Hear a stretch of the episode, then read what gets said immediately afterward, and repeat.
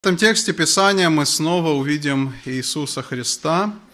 Я должен сразу вас предупредить, что такой Иисус, а, каким мы видим его здесь, далеко не всем знаком, и даже далеко не всем христианам.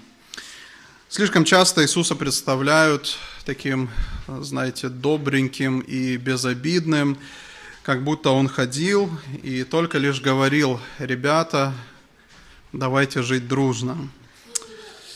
Да, с одной стороны, мы действительно верим в Христа, который полон доброты, сострадания, заботы о людях. Но это не значит, что Христос не мог проявлять строгость или даже праведный гнев. Если мы не знаем такого Христа, а, тогда многие библейские истории будут нам слишком а, казаться странными и непонятными – Итак, давайте вместе прочтем Марка 11 глава с 12 по 19 стих. На другой день, когда они вышли из Вифании, он взалкал. И, увидев издалека смоковницу, покрытую листьями, пошел, не найдет ли чего на ней. Но, придя к ней, ничего не нашел, кроме листьев, ибо еще не было время собирания смоков. И сказал ей Иисус, «Отныне да не вкушает никто от тебя плода вовек». И слышали то ученики его. Пришли в Иерусалим, Иисус, войдя в храм, начал выгонять продающих и покупающих в храме. И столы миновщиков, и скамьи продающих голубей опрокинул – и не позволял, чтобы кто пронес через храм какую-либо вещь. И учил их, говоря, не написано ли, дом мой, домом молитвы наречется для всех народов, а вы сделали его вертепом разбойников. Услышали это книжники и первосвященники и искали, как бы погубить его, ибо боялись его, потому что весь народ удивлялся учению его – когда же стало поздно, он вышел вон из города. Итак, мы видим здесь а, очевидно показан праведный гнев Иисуса Христа. Мы видим его строгость, его возмущение, его святое недовольство израильским народом.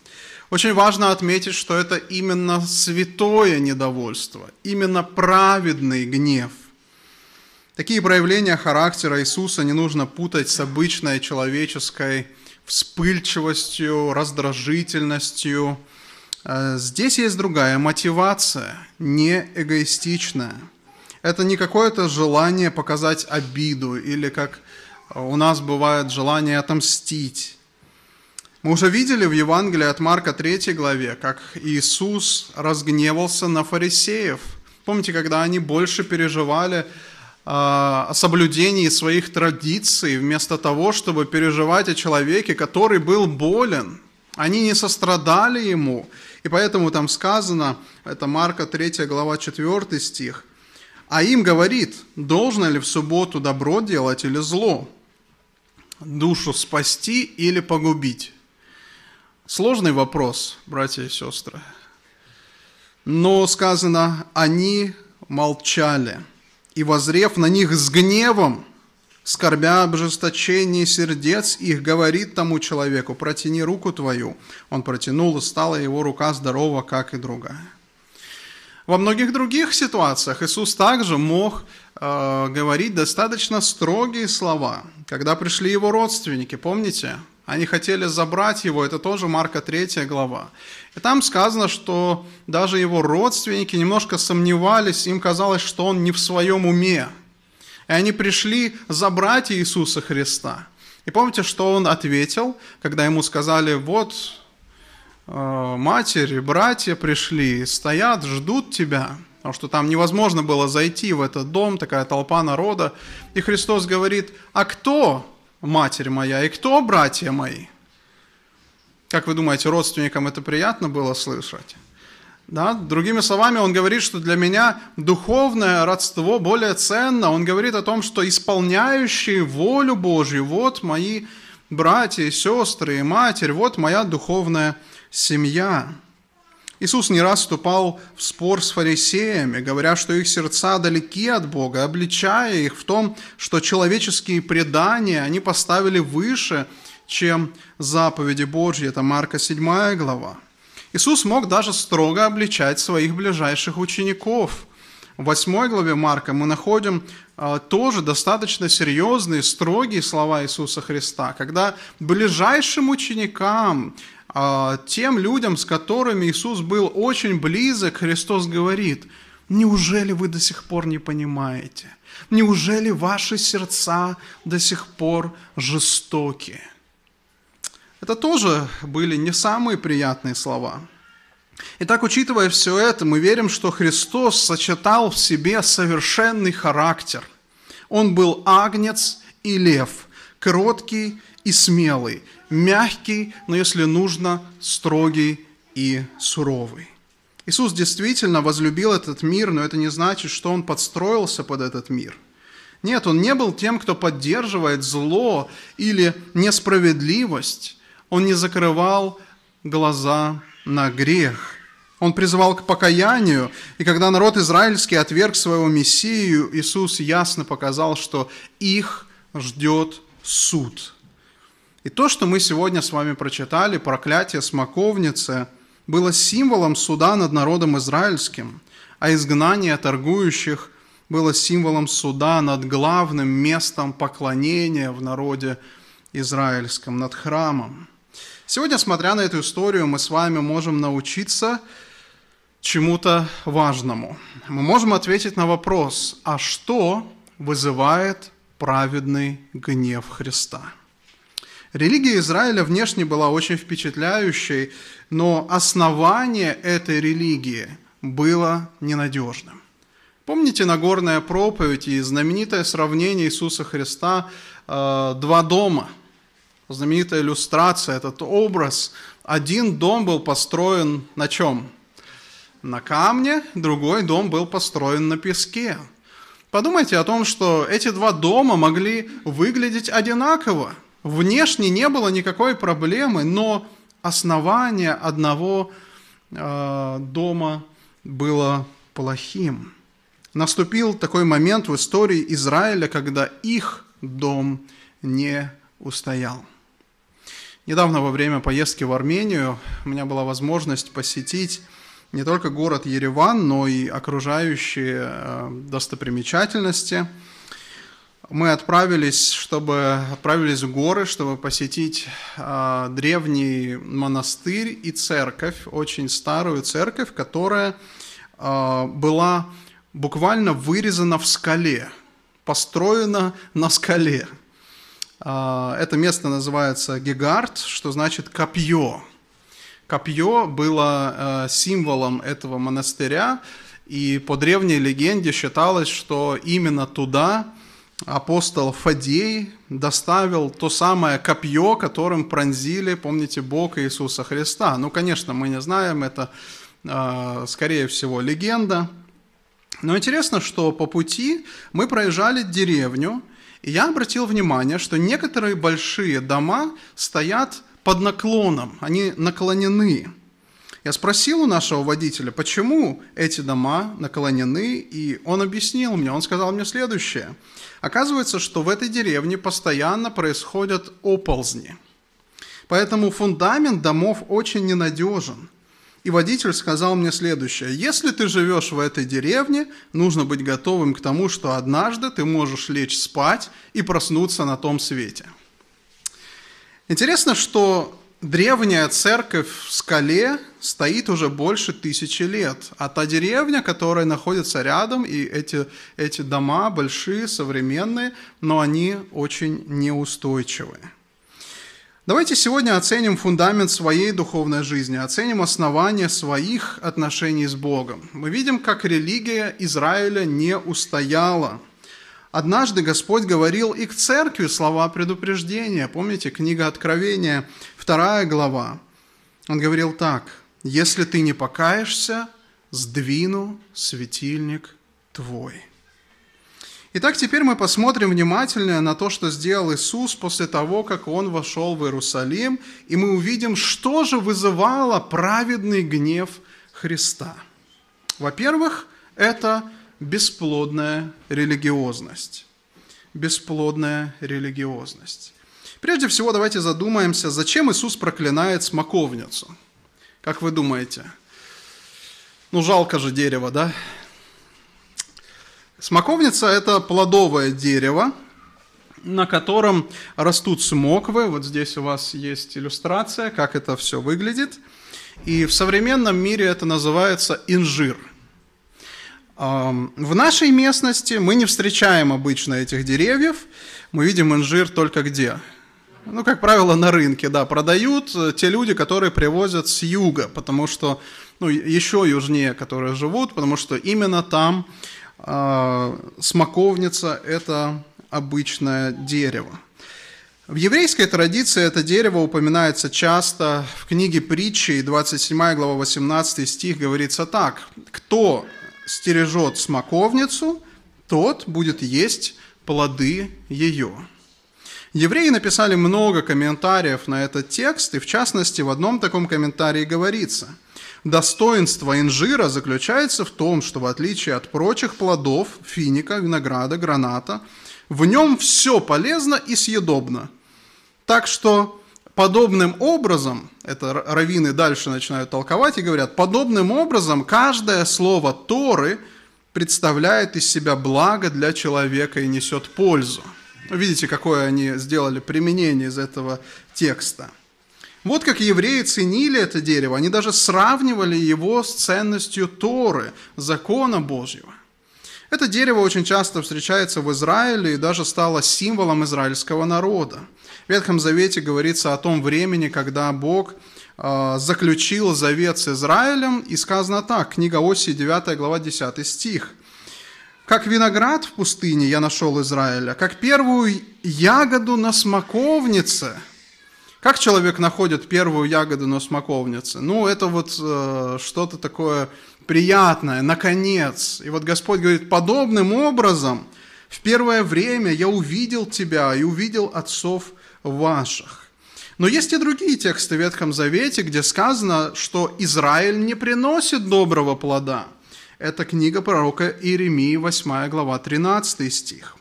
«Хочу собрать у них урожай, — говорит Господь, нет ни одной виноградины на лозе, ни смоквы на смоковнице, и лист ее увял, потому отдам ее опустошителю. Это как раз то, что происходит в нашей евангельской истории. Иисус использует вот эту конкретную смоковницу, чтобы она стала наглядным примером того, что произойдет с Израилем. Он хочет найти на этом дереве плоды, и кому-то может показаться странным. А почему Иисус искал плоды на этом дереве, в то время как сам евангелист Марк подчеркивает, что еще было не время. Да? В 13 стихе говорится, еще было не время собирания смокв.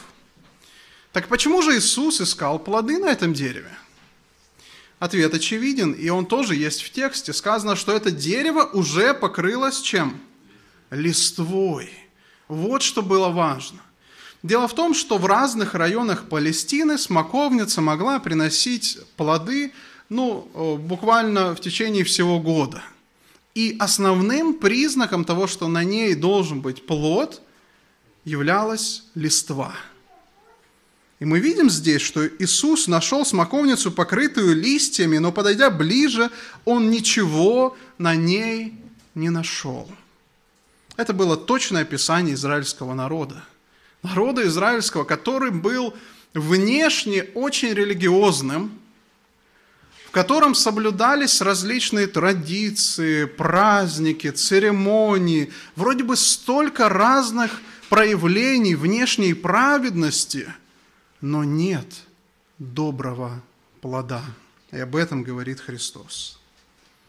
Как позднее писал апостол Павел, они имеют вид благочестия, но силы его отреклись. Иисус не впервые использовал пример бесплодной смоковницы. Если посмотреть Евангелие от Луки 13 глава, то здесь тоже рассказывается притча 6 стиха. Некто имел в винограднике своем посаженную смоковницу и пришел искать плода на ней, и не нашел. И сказал виноградарю, «Вот я третий год прихожу искать плода на смоковнице и не нахожу». Скажите, что делают с деревом, которое не приносит совершенно плода? Его срубают. Здесь так и сказано, сруби ее на что она землю занимает.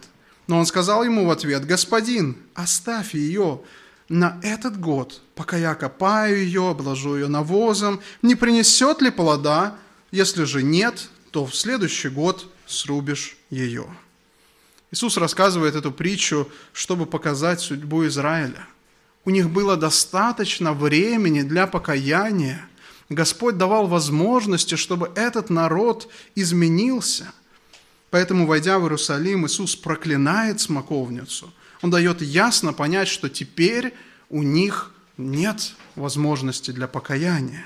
Нет больше никаких шансов.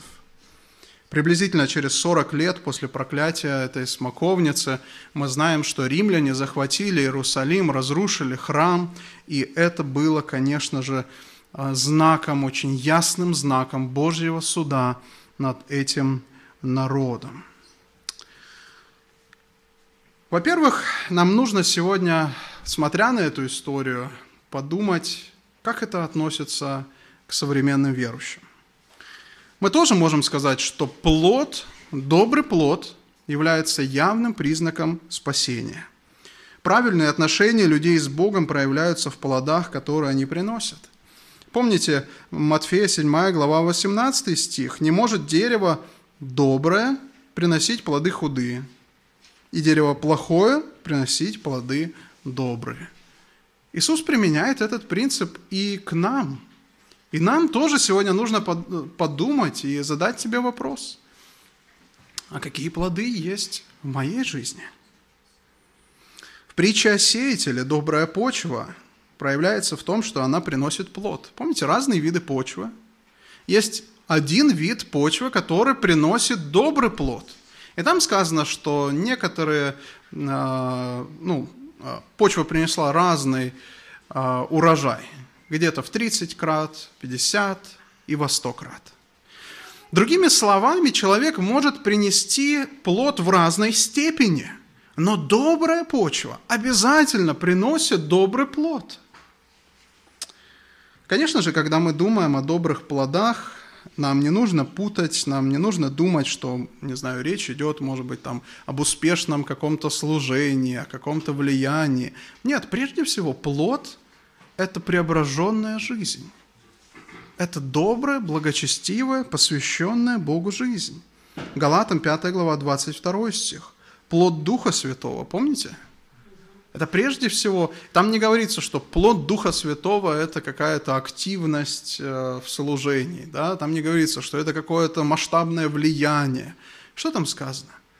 Любовь, радость, мир, долготерпение, вера, кротость, воздержание. Другими словами, измененный характер – вот что прежде всего производит Дух Святой в каждом верующем человеке.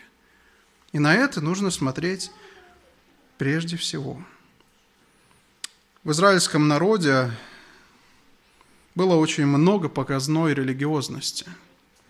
Знаете, на самом деле любая бесплодная религия, пустая религия, как правило, проявляется в том, что в ней есть очень много такой помпезности, много разной религиозной атрибутики, может быть, какие-то облачения специальные, богато украшенная литургия, сложные церемонии, повторение сложных, красивых молитв и так далее. Все это было в израильском народе, но у них не было доброго плода. Поэтому Иисус осуждает такую религиозность. Итак, мы увидели первое, что вызывало гнев Господа, это бесплодная религия. Второе, что вызывало праведное негодование Христа, это формальное поклонение. Посмотрите, с 15 по 19 стих, то тот момент, когда описывается очищение храма. Дальше мы видим, как Иисус приходит в храм и выгоняет торгующих. Интересно отметить один факт, что в Евангелии от Иоанна, если вы будете читать вторую главу, то история об очищении храма находится в начале служения Христа. Это вторая глава Иоанна, это самое начало служения Христа. Если вы будете читать синоптические Евангелия, Матфея, Марка и Луки, то э, история об очищении храма находится где? В самом конце служения Христа. А как же нам примирить это кажущееся противоречие. Конечно же, мы не верим, что в Священном Писании есть противоречие. Дело в том, что именно евангелист Иоанн отмечает, что Иисус ходил в Иерусалим три раза на ежегодное празднование Пасхи. Поэтому первое очищение храма произошло в начале служения Господа, а последнее в конце. Если присмотреться, между этими историями есть различия, а значит, они происходили в разное время – но давайте подумаем, почему вообще нужно было очищение храма? Что именно возмутило Христа? Иерусалимский храм находился в самом сердце общественной жизни израильского народа. Он был символом Божьего присутствия с народом. Именно в Иерусалимском храме совершались постоянные жертвы, что символизировало прощение грехов и общение с Богом. Храм времен Христа был перестроен Иродом Великим, благодаря чему он явно хотел укрепить свою власть над народом. Это место также неразрывно было связано с мессианством. Практически каждый человек, который претендовал на мессианство, а мы знаем, что такие были, а, эти люди, как правило, приходили в храм. И есть несколько примеров. Менахем Галилеянин и Симон Бар Геора – эти два человека, они приходили в храм перед тем, как погибли. Они призывали к восстанию против римлян, и, конечно же, их казнили. Бар Кохба, также претендующий на мессианство, призывал чеканить монеты с изображением переднего фасада храма. Другими словами, этим местом, э, с этим местом в Иерусалиме была связана вся национальная и политическая жизнь израильского народа. Вместе с тем, многие иудеи уже во времена Иисуса Христа были недовольны тем, что происходило в храме. Например, была известная такая религиозная группа, которая называлась Есеи. Есеи были недовольны тем, что в храме э, происходила торговля, они были недовольны тем, что всем этим заправляли люди, которые находились под влиянием э, Греции, люди, которые были достаточно развратными и не отличались благочестием. Поэтому э, движение Есеев, э, они сказали следующее. Они сказали, что поклонение в храме не так важно. Вместо этого они отделились, они ушли в иудейскую пустыню и стали жить там самостоятельно, пытаясь исполнять а, заповеди Божьи. Они жили в районе Мертвого моря. Интересно, что в 20 веке в районе Мертвого моря были обнаружены древние манускрипты. Их называют «свитки Мертвого моря». И среди этих свитков был, был найден древнейший фрагмент Евангелия от Марка. Очень маленький такой фрагмент одной части Евангелия от Марка – и этот э, манускрипт датируют первым веком. То есть подумайте о том, что, скорее всего, секта Есеев сохранила самый древнейший манускрипт Евангелия от Марка. Но для нас сейчас важно, что уже во времена Иисуса появлялись группы иудеев, которые не связывали свою религиозную жизнь с тем, что происходило в храме. Они считали, что храм потерял свое предназначение.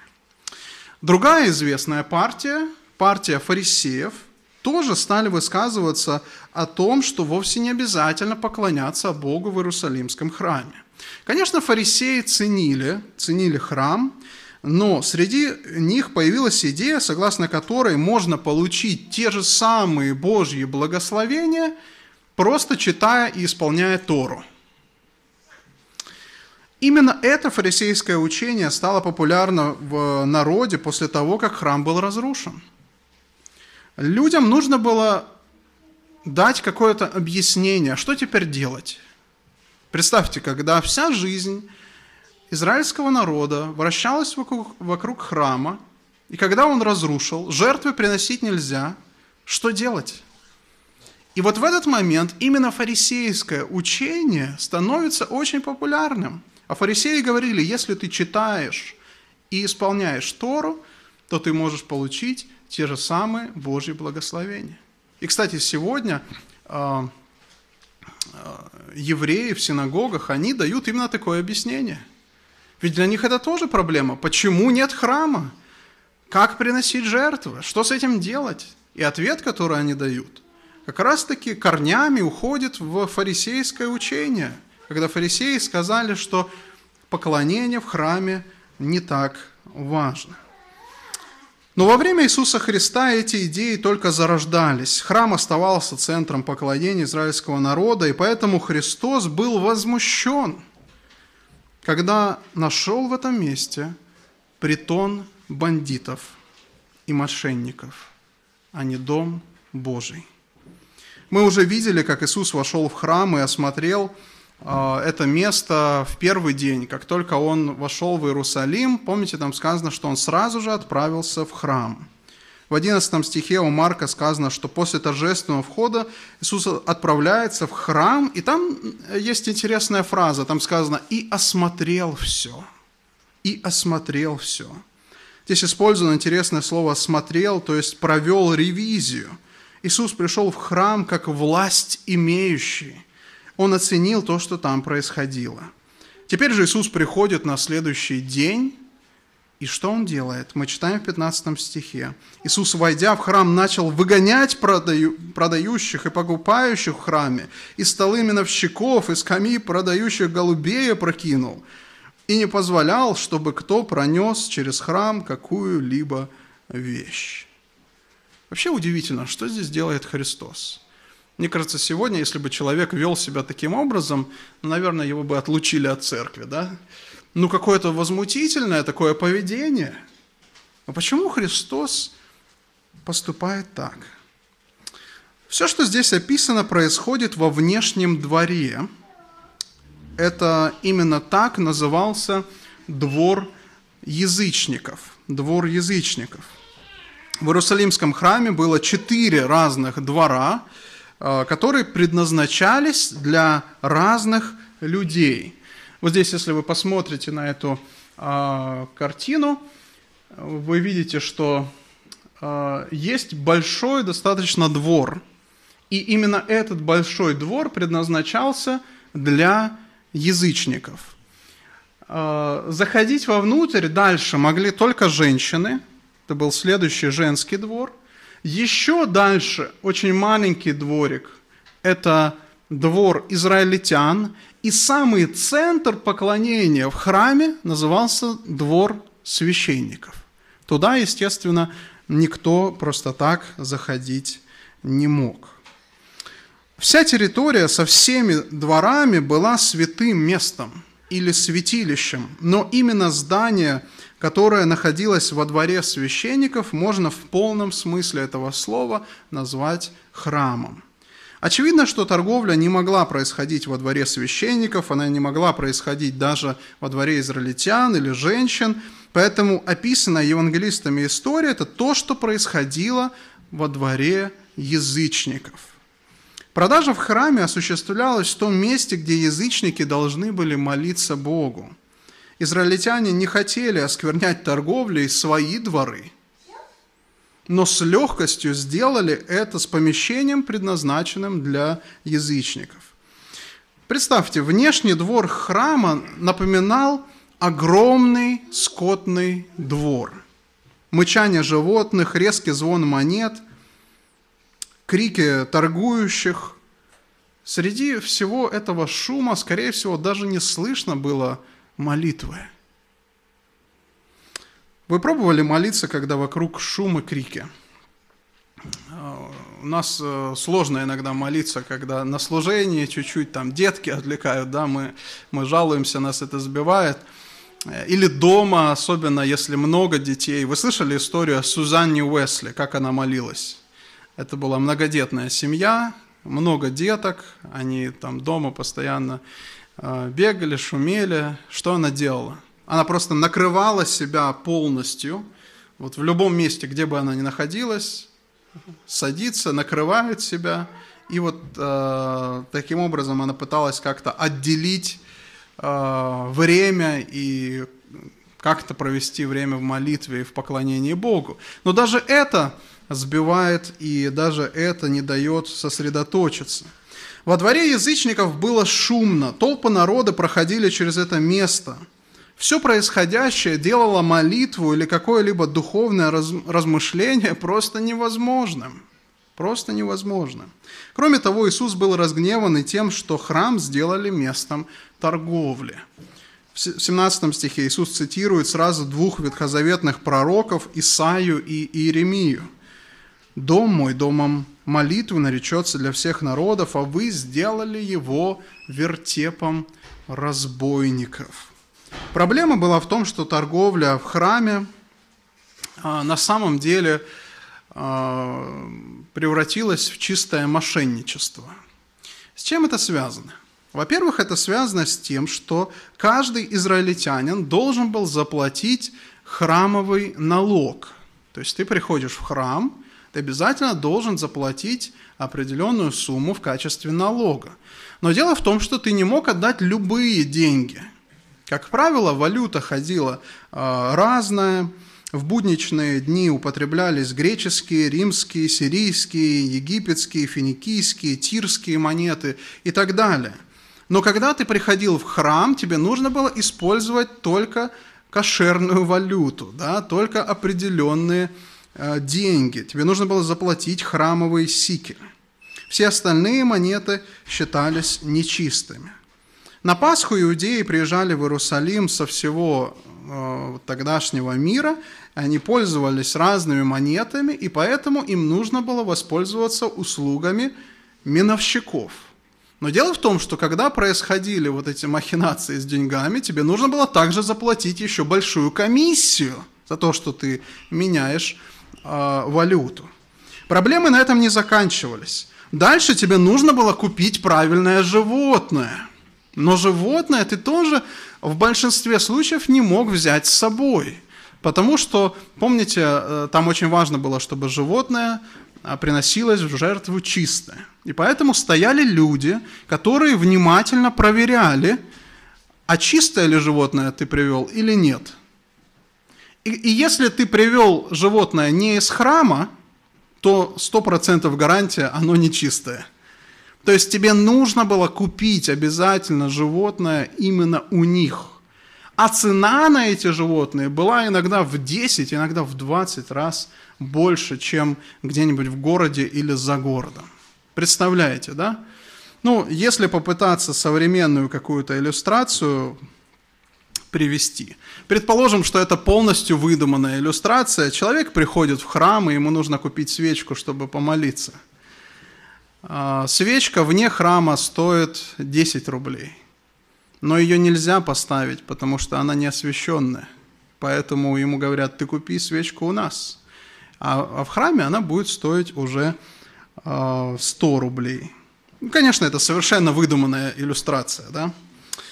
Так вот, в Иерусалимском храме кошерные животные могли стоить в 10, как мы сказали, иногда в 20 раз дороже, чем в городе, но паломнику ничего другого не оставалось, если он хотел принести жертву.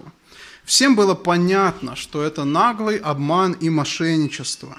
И все знали, что вся вот эта купля-продажа находилась в руках семьи первосвященника – Иногда даже называли вот это место, где происходила продажа, базары Анны, первосвященника Анны. Итак, что делает Иисус? Он выгоняет торгующих, он переворачивает скамьи и столы, он не позволяет народу бродить туда и обратно через храм. Все это показывает власть Христа над храмом. Он ведет себя как тот, кому принадлежит это место. Вот почему книжники – и первосвященники, что они решили сделать? Они решили избавиться от Иисуса Христа. Они поняли, что их власти брошен вызов. Их коррупционная система торговли должна рухнуть. Поэтому для них было проще убить Иисуса, решить эту проблему, чем лишиться власти и денег. Хорошо, давайте теперь подумаем, что все это значит для нас. В завершении несколько а, мыслей для нашего практического применения.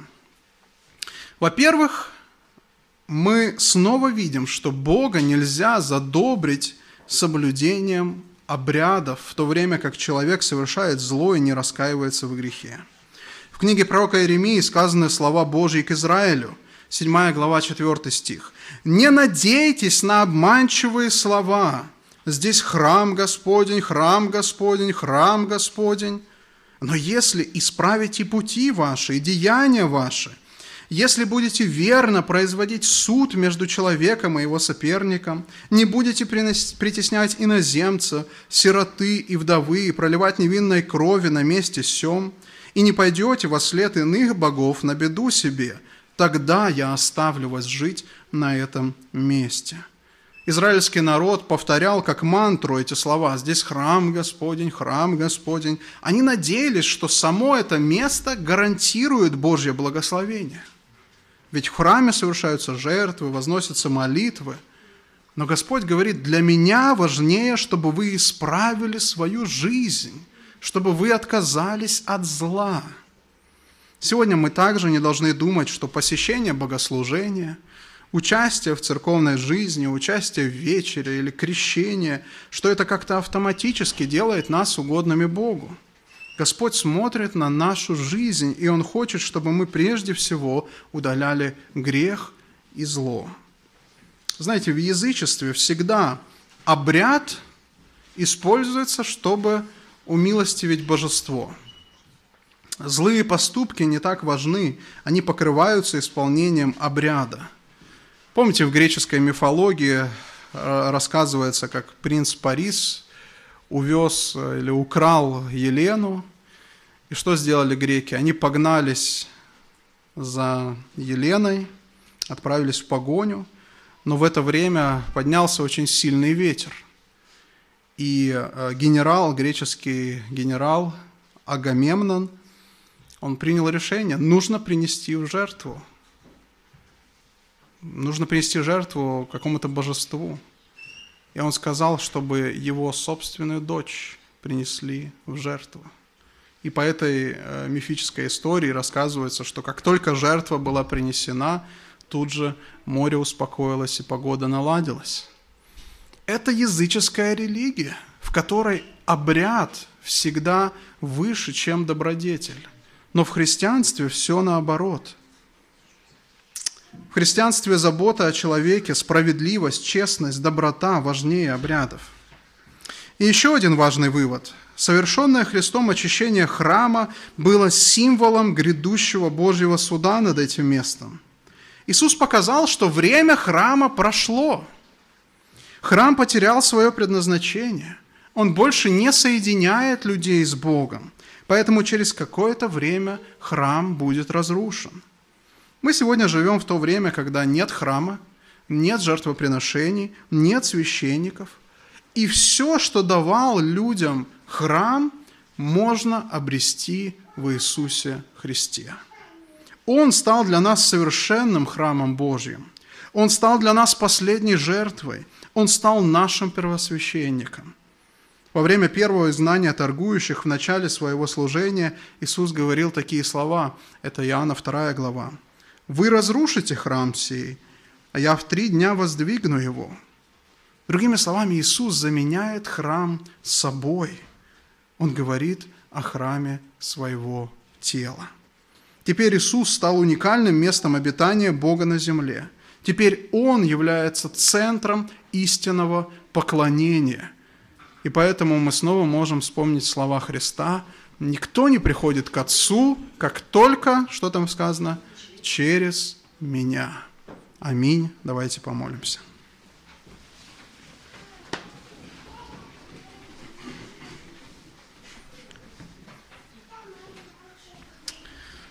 Господи, мы благодарим Тебя за Твое Слово, и в сегодняшней евангельской истории мы увидели образ Господа Христа, который, может быть, для многих людей непривычен – Мы видим Твою святость, Твою справедливость, Твой праведный гнев.